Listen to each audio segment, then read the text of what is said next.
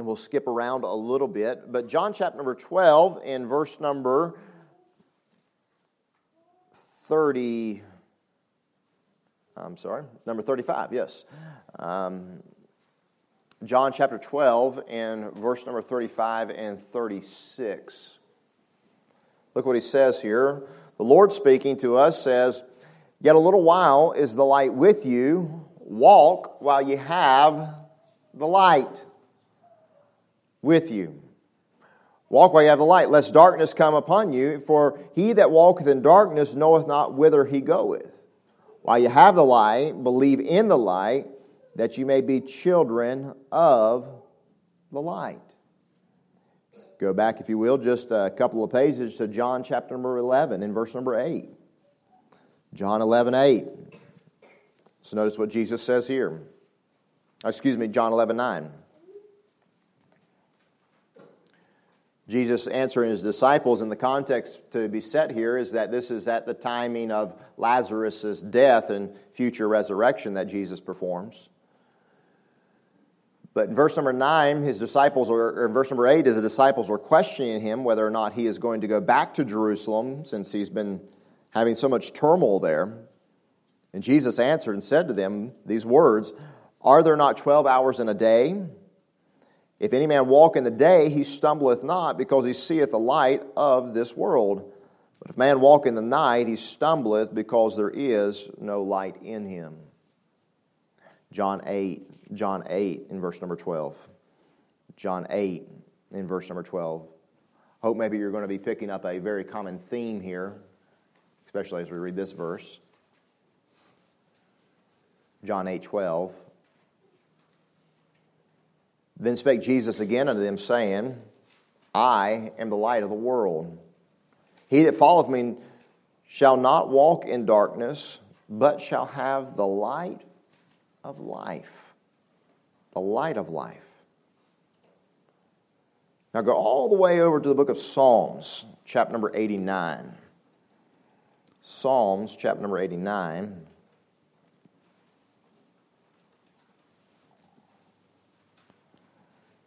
Psalms chapter number 89.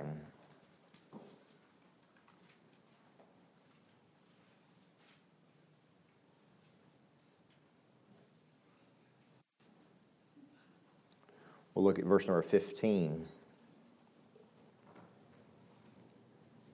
You there? Amen? I want you to see this. Look what it says. Blessed is the people that know the joyful sound. They shall walk, O Lord, in the light of thy countenance. In the light of thy countenance. They shall walk, O Lord, in the light of thy countenance. Two more passages and then we'll get into it. Take your Bibles and turn, if you will, to Revelation chapter number 21, verse number 24. As you turn there, I'm going to turn to Ephesians 5. Revelation chapter number 21, in verse 24.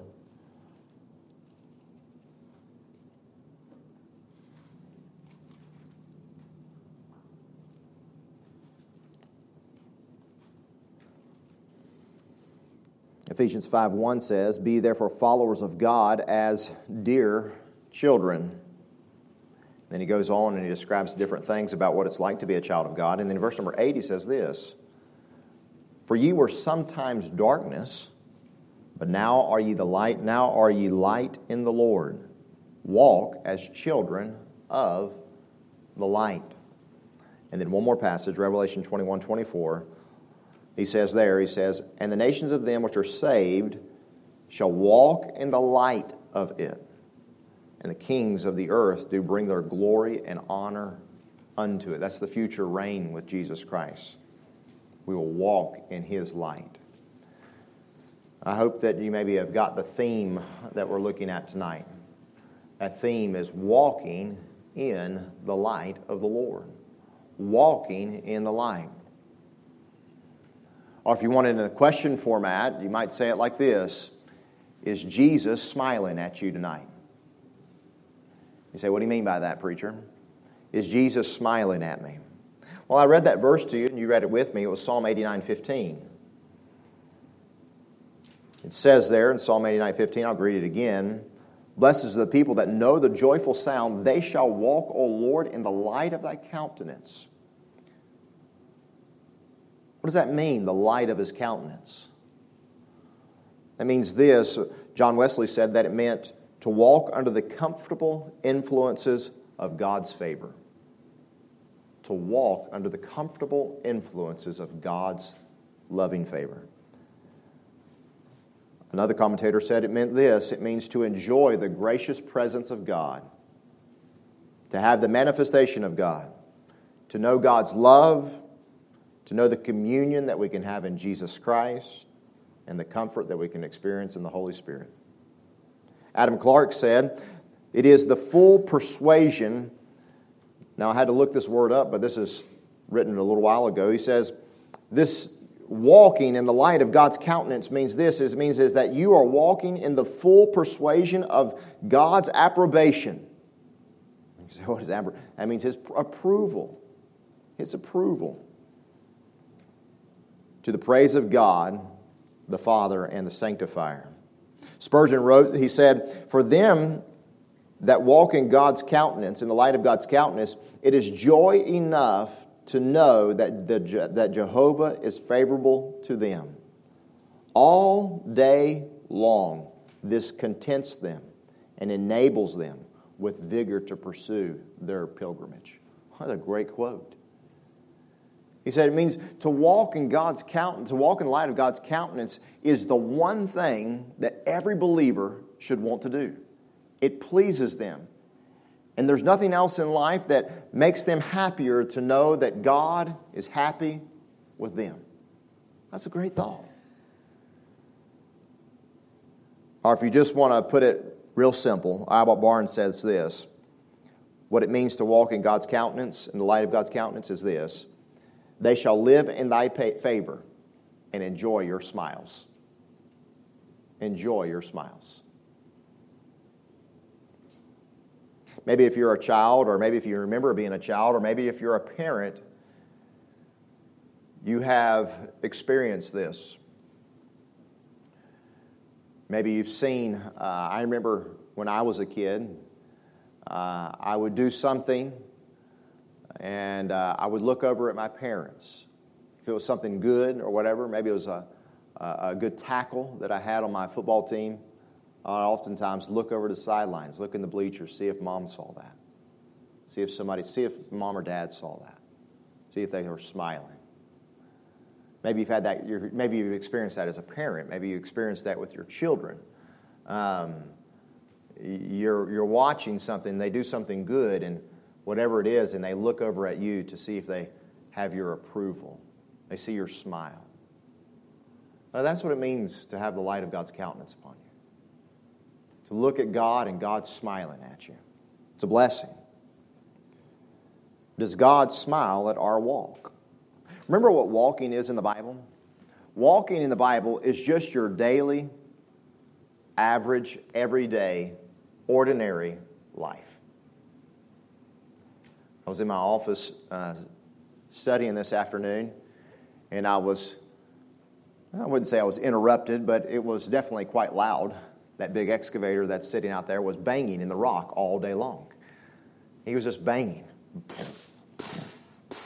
digging that rock out.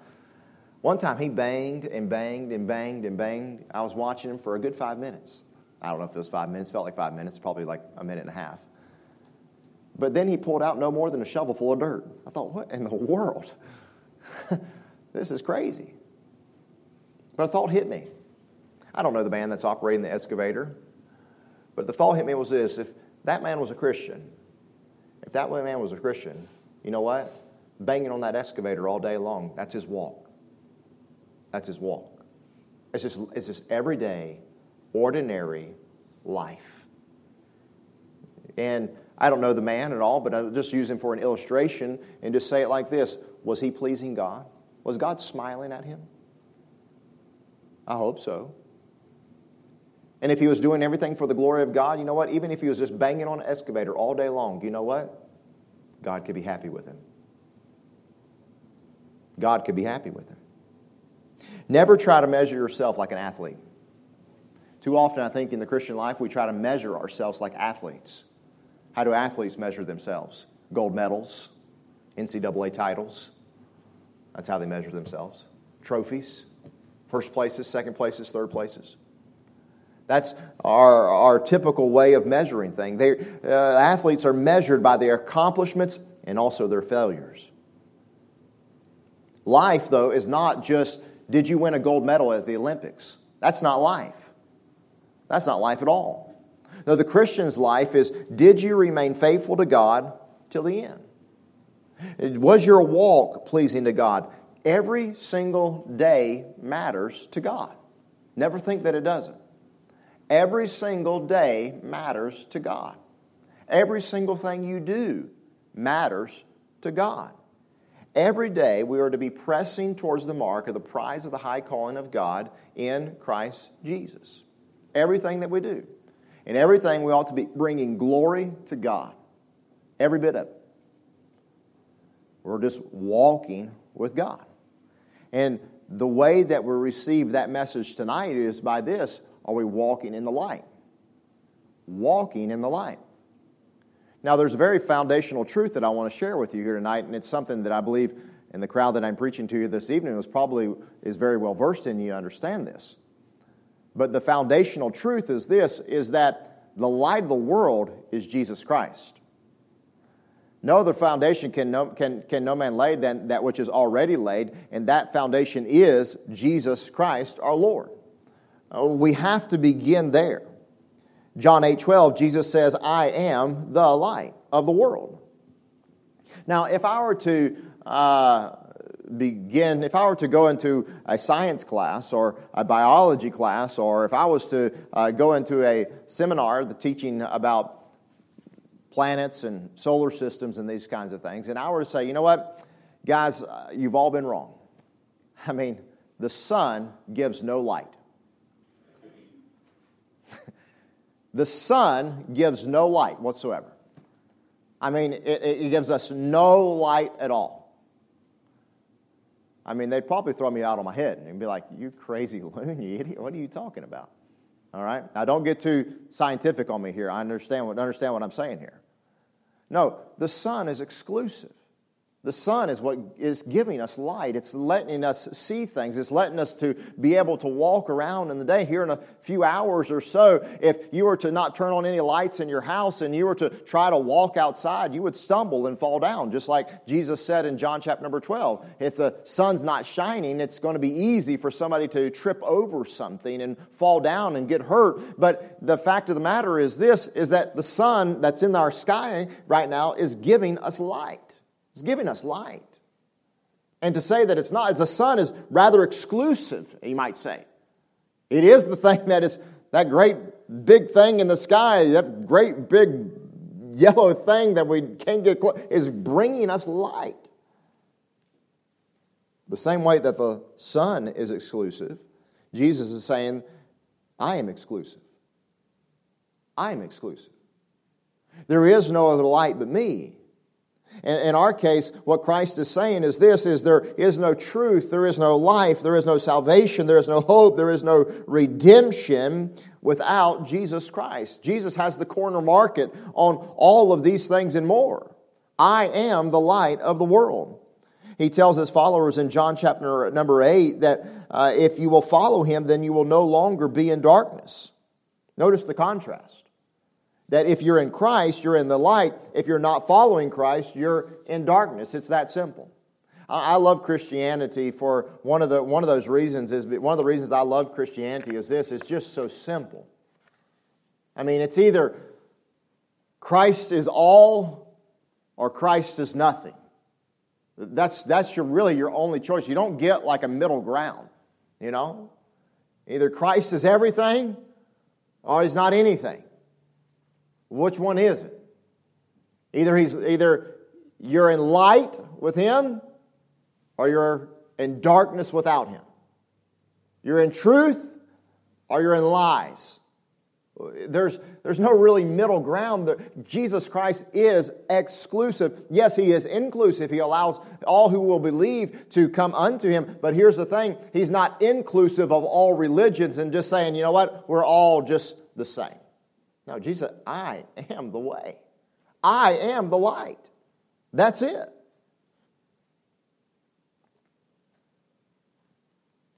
John 11 in verse number 9, Jesus says again, He says, Are there not 12 hours in the day?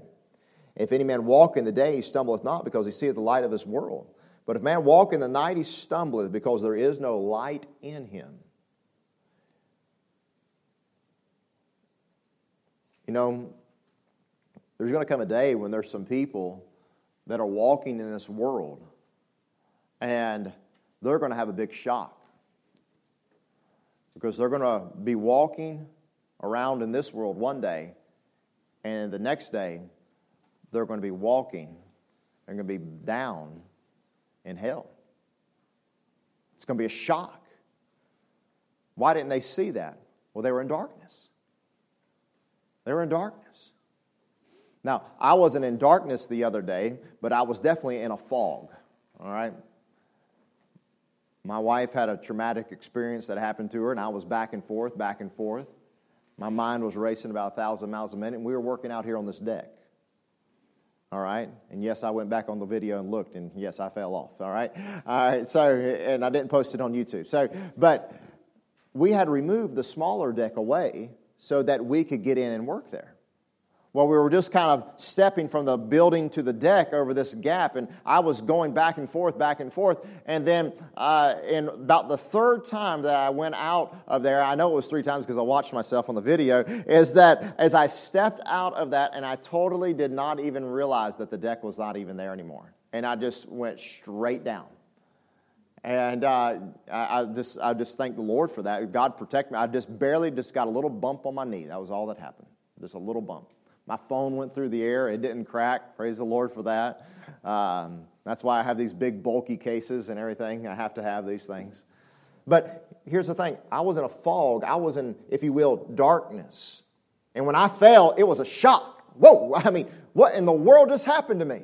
I, can't, I didn't even know what was going on. You know what? That's the way it is going to be for people without Jesus Christ one day. I mean, they think they're fine, they think everything's okay, but they're in darkness. They're in darkness. And they're just going to slip right off into eternity without Him. Jesus says you don't have to do that. He says, he, he tells us the, the answer to that is this walk while ye have the light, lest darkness come upon you. For he that walketh in darkness knoweth not whither he goeth. If you're not a follower of Jesus Christ, Jesus is saying you better be one real soon. Amen? Walk while you have the light. Walk while you have the light. He said, Well, I'll get saved anytime I want to get saved. No, you will not, my friend. Nobody gets saved on their own time. Nobody does. Don't just think, Well, I'm, I'm a good person. Well, I, my parents have always gone to church. No, listen, the, the light of the gospel is being right here in front of you. It's a Wednesday night, and I would say that probably the majority of people in here are saved, but there might be somebody in here say, I don't know if I am saved. Hey, walk while you have the light. This is foundational.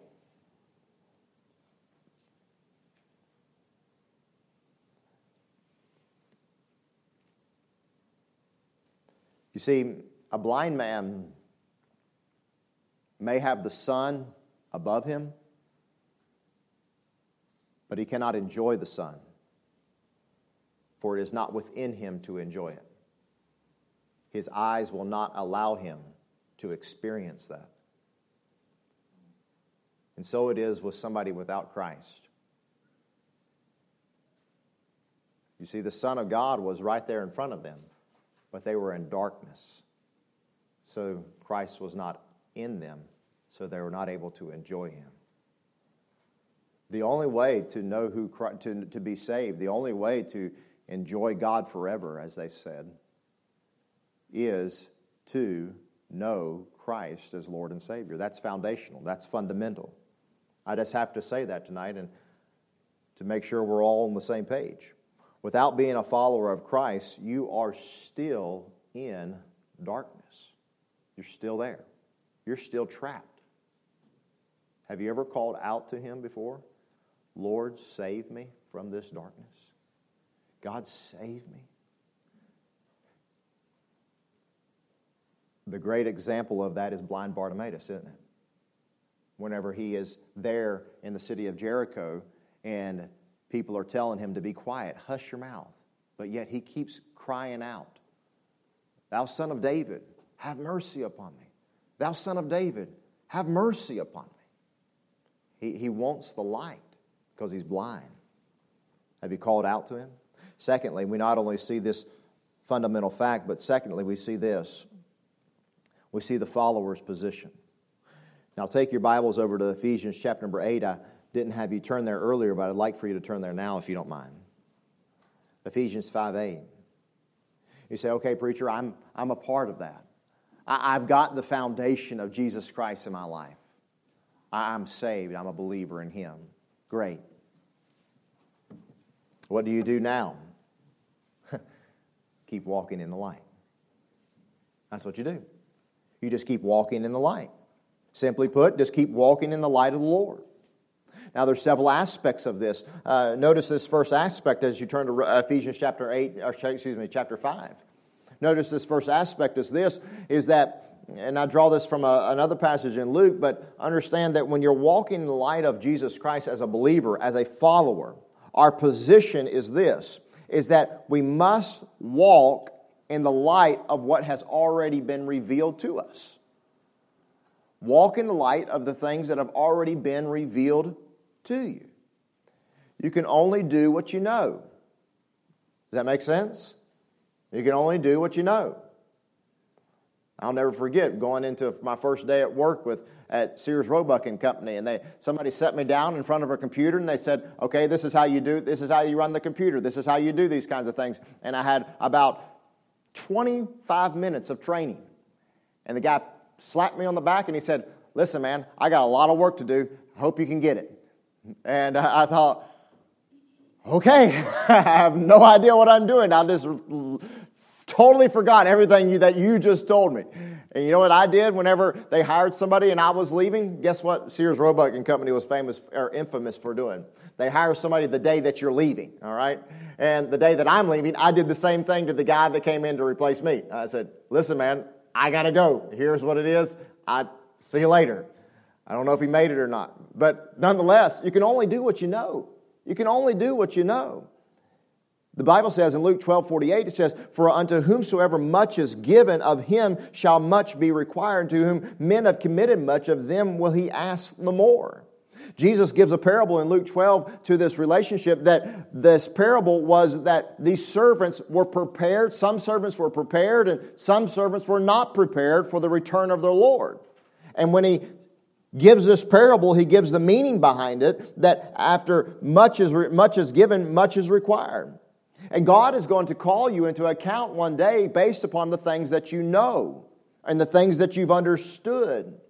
Or maybe to put it another way, you might say, Liz, or perhaps uh, he's also maybe going to call, he's also going to call you into the account on the things that you have been given opportunity to know, an opportunity to understand. My children, whenever they take a test, um, they don't ask them, um, now, before we take this test, if there's any question on here that you don't understand, you don't have to answer that question, all right? they don't tell them that, all right? They've got to answer all the questions because why? Because they've been given opportunity to know and to understand the problems that are on the test. They've been given opportunity. They've been given tests, other tests. They've been given quizzes. They've been taught. They've been told to read. They've been told to do. They've been given opportunity. You see, I didn't know that. God says you had plenty of opportunities to know that. You had plenty of opportunities to understand that.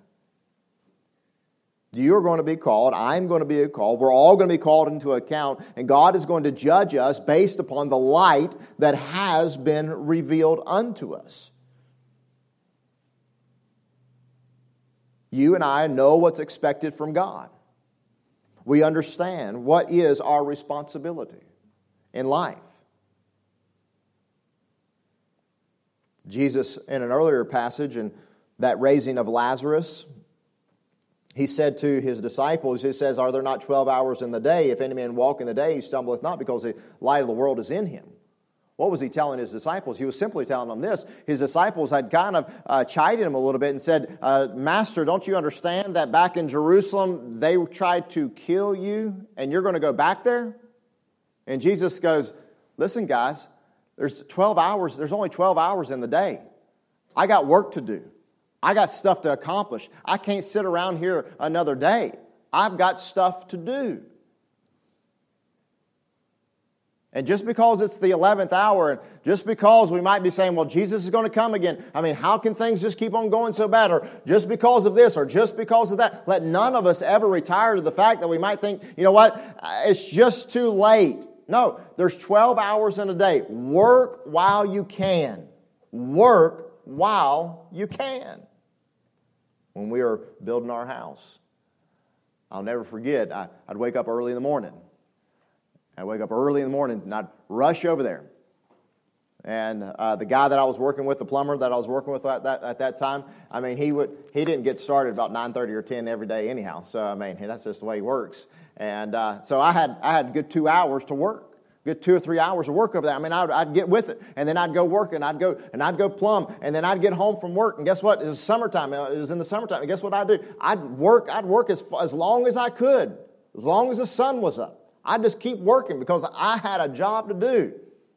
I had to get my wife into a house. That's what I do, you know. And uh, I had to get her over there. That was important for me because I'm her husband. I want to be her provider and I want to help. And so I would work just as long as I could. That's way we need to be with Christ. Work, for the night is coming, as the old song says. You're in Ephesians 5, the follower's position is this is you need to walk in what's been revealed to you. What do you know? So many times people I'll talk to people about the Lord and they'll just say, "Well, I just don't know all those kinds of things." Well, my question to them is this, what do you know? What do you know? Okay? Let's start there. What do you know? What should you be doing? Okay? You know some things. Let's do those. Let's do those. Ephesians 5 and verse number 1. Look what he says Be therefore followers of God as dear children, like Jesus says. I'm the light of the world. He that followeth me shall, uh, shall not walk in darkness. So he's telling them here the same exact thing. Paul is repeating Jesus' words. He says, Walk in love, as Christ also hath loved us. Uh, walk uh, contrary to the way that you used to walk. That's what he's telling them walk in the light that's been revealed to you. But secondly, another, uh, another description of the walk that we have in Jesus Christ is this as believers is that you need to walk contrary to the way that you used to walk. Now let's just set a context here real quick is that Paul is writing here to the Ephesian, mainly a group of Gentile believers that are freshly saved, all right? And remember where they were saved out of. Because some of you here now if I read this list here to some of you, to some of us here tonight, some of us might go to our think to ourselves, you know what? I never struggled with any of that kind of stuff. I mean, I never did any of that stuff. I never lived that way. I never did any of that. We'll just understand the context. Understand what's happening to these group of Ephesians. These group of Ephesians, they were idolaters. They had no moral compass hardly whatsoever. They lived in their base emotions. However, they lived according to the flesh they lived how they wanted to live. They had no concept of the God of the Bible. That's why I kind of laugh about people in America when they say, Well, I'm atheist. You like clean streets, don't you? Amen?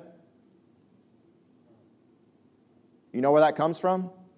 That comes from the fact that this country was founded upon a biblical background. You say, what do you mean? Well, did you realize that even one of these things that he mentions here, that the way he used to be was uncleanness?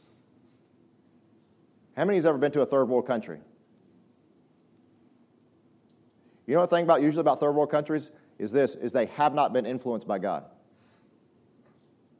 Or they've been influenced by some other religion that's making off to be God. And a lot of times, what ends up happening in those countries is there's great uncleanness there. great uncleanness. Part of, and cleanliness is not, is not next to God, it's not in the Bible, okay? I know that, all right? But my point being is this is that we all need to understand that these Ephesian believers were coming into the faith from a totally different perspective than what the majority of us are coming into. Even if you did live a heathen life before you got saved, these people were on another level, okay? So just understand that. Just get that in our, in our minds on a context level here. So God is right. So God is writing to these group of believers, and He's telling them now it's time to live in the light. It's time to walk with God. It's time to live like God would want you to live. And He describes that for them in verses number three and four. He says, "Now don't live this way." Uh, don't live with fornication or uncleanness or even covetousness, which is idolatry. Now Think about that. Don't even be a covetous person. Don't do this. And then he even goes on, he goes more, and he says, uh, neither filthiness, nor foolish talking, nor jesting. We've got to be careful with the way we even joke around sometimes. Amen? Which are not convenient, but rather giving of thanks. These are the ways that you're not supposed to live. Uh, you are a believer. Walk in the light. What does that mean? That means we put off some things. We get rid of some things. We say, I'm not going to have these things in my life anymore. I'm getting rid of these things. I'm putting these things to the side because that is the way that, uh, that, that I used to live. And I don't want to live that way anymore because God has instructed me. God's word, God has spoken to us in His word and has said, This is the way I don't want you to live. Say, okay, all right, this is it. Don't live this way. He said, Well, why shouldn't we live that way? Well, he tells them in verse number 5 and 6 For this ye know that no whoremonger, nor unclean person, nor covetous man, who is an idolater, hath any inheritance in the kingdom of God, kingdom of Christ and of God. Let no man deceive you with vain words, for because of these things cometh the wrath of God upon the children of disobedience. He said, Well, why shouldn't I live that way? Well, he tells us, because that's the way unsaved people live. Amen? I mean, that's the way unsaved people live. They live this way. I mean, uh, they live. Uh, let's just take let's just take one of those here for, for an example. They live jesting, right? I mean, they live to just kind of tell a bunch of crude jokes. I mean, they don't they don't think nothing about it. It's not convenient. It's not right. It's not good to do such things. He says, but but that's the way the unsaved live. I mean, they just live however they want to live. They live according to their flesh. They live however they want to live. He says, we're not like that anymore. We've changed. We're different now. Then look what he says in verse number 5 or verse number 7. He says in verse number 7, he says, Now, be not ye therefore partakers with them. What does it mean to walk in the light? It means this it means walk in the light that you've been revealed. It means this. It means, secondly, that you walk in the light that God has for you in your life, the will of God for your life. What is the will of God? Don't live in this way. Unsaved people live this way. Don't even participate in the events with the people that are contrary to the light. There was a man named Jehoshaphat in the Old Testament. Good king, godly king, awesome king. Uh, he loved the Lord.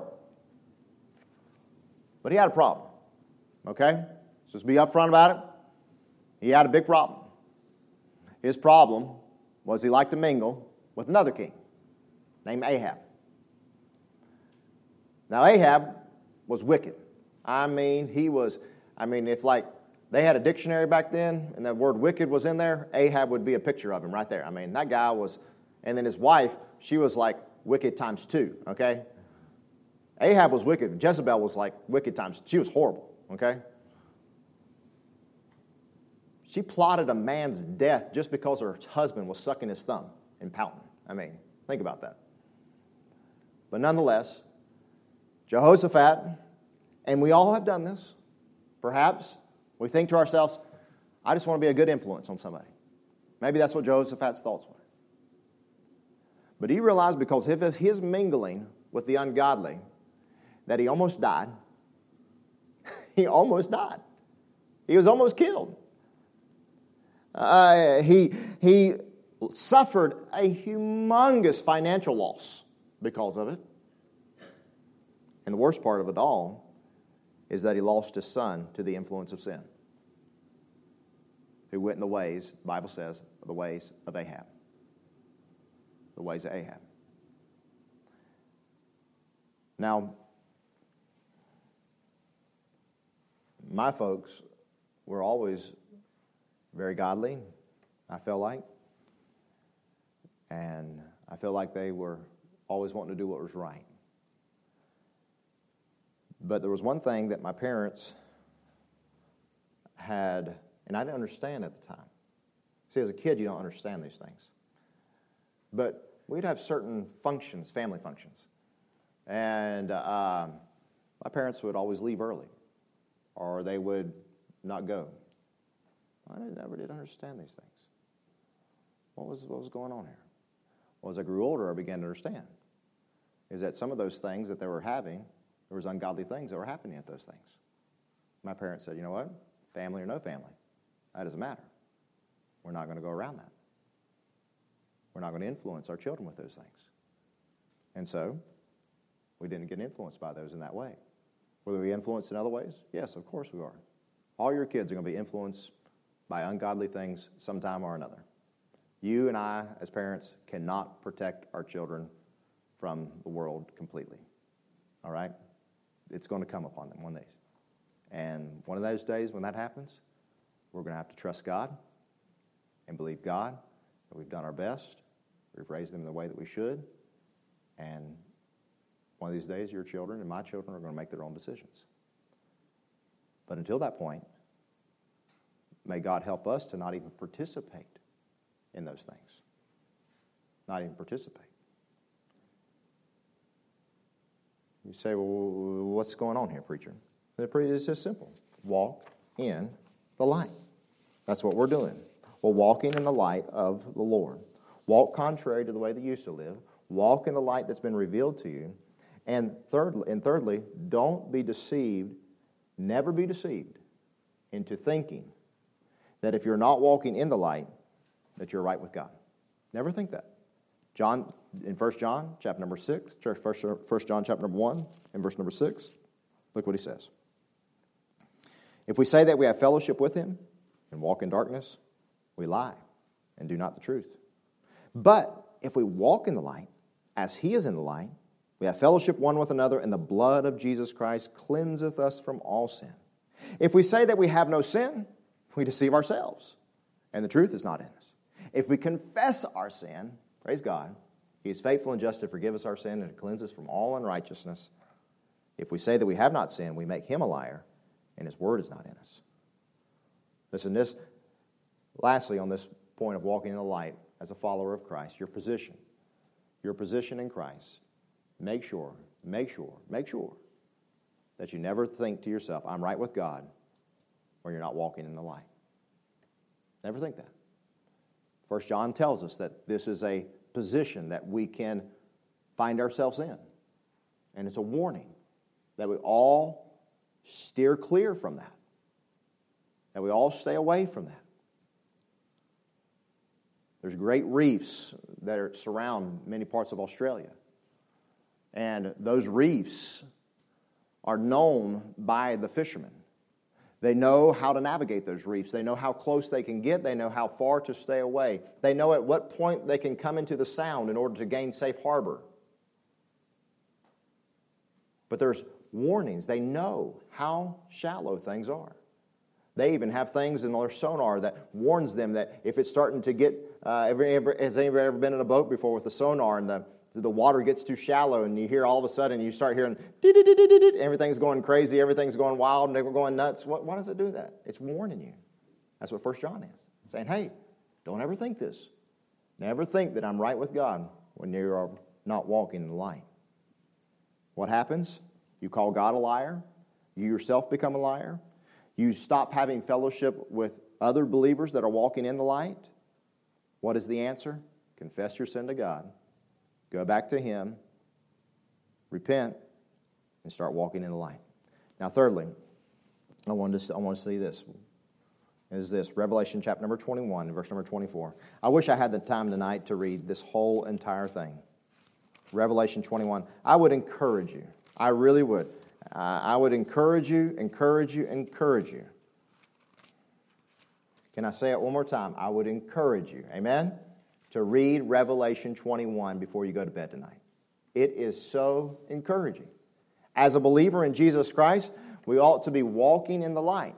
There's a foundational truth Jesus is the light.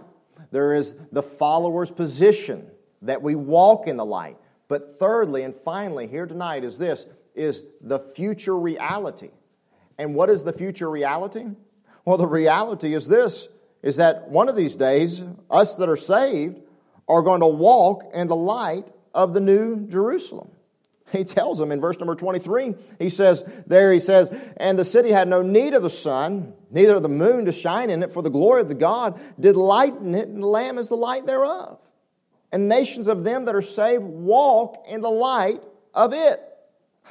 God one day is going to bring us all to glory and remember what I said earlier that while we're on this uh, earth here, that the sun for our light, it's exclusive. I mean, there's nothing that compares to it.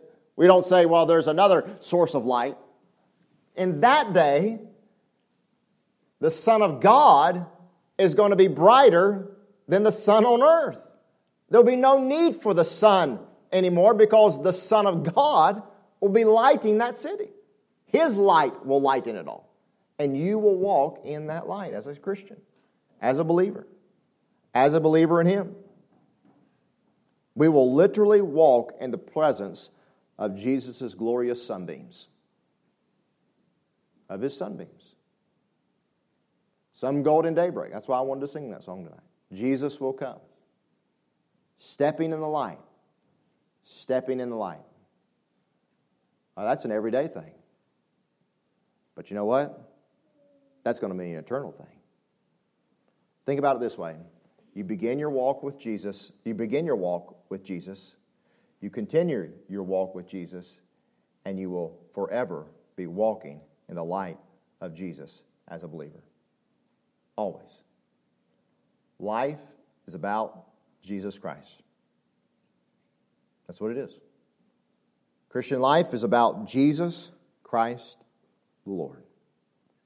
Don't quit walking. Let me ask you have you stopped walking for a little bit? Do you find yourself even today not walking in the light of the Lord? Not, re, not living according to the light that's been revealed unto you? Then do what 1 John 1 9 says. Do what it says. Believe it. And then do it. Amen? If we confess our sins, we agree with God about our sins, then He will, for, he will forgive us of our sins. God is trying to get us ready for Resurrection Day. That's what He's trying to do. For the day that we will walk with Him forever in glory.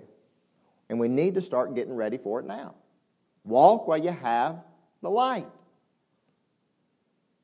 We don't have much time to walk on the face of this earth. Not much time. But if we'll walk in the light of God, will have God's smile upon us. The light of his countenance. Is God smiling on your life today, on your walk? Is he smiling? I mean, never base your life upon a, upon a, a baseball game, upon a, as an athlete. Well, I had a really good day today. Maybe God's looking at me, you know? I mean, I read five chapters today. God's smiling at me. Now, God's smiling at you if you're just banging on an excavator out there and you're doing it for the glory of God. And when you get off, you don't complain, but you thank God. You bow your head in front of your coworkers and you pray. You tell them about the Lord. You're faithful to God. You're faithful to your family. You're faithful to your church. You're faithful to your Bible. You're faithful in prayer. You're just staying with it. Just keep plodding. Just keep moving. Just keep moving. Just keep walking. It's not fancy. I tell you, it's not fancy. There was a great missionary named William Carey, and he said at the end of his life, he had a biographer that said, What, are we, what are you known for, Carey? He said, That I was just a plodder. Just a plodder. I mean, just moving on, one foot in front of the other, on to glory, closer to God.